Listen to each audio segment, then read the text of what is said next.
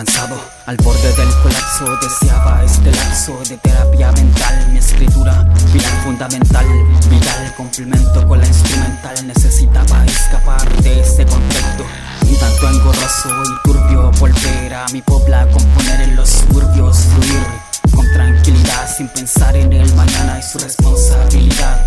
Darle prioridad a mi habilidad, desahogarme en verso con personalidad, sin importar el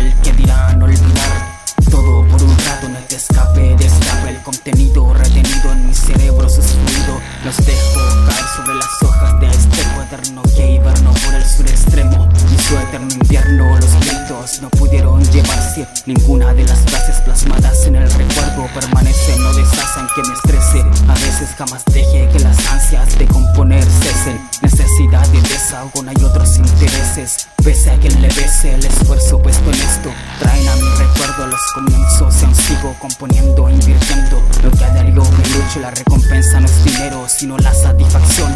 Es la voz que escucho en el parlante Lo que busco es calma incesante. Lo de introvertido a la hora de rabiar Lo dejo en el estante y me expreso Por medio de este arte del cual no pienso cansarme asumiendo consecuencias, mis textos la evidencia. De noches en vela, pensando, creando y trabajando por una vida digna más allá de querer hacerla plena. Entre tantas cosas que el crecer conlleva, con el paso del tiempo algunas cosas cambiaron,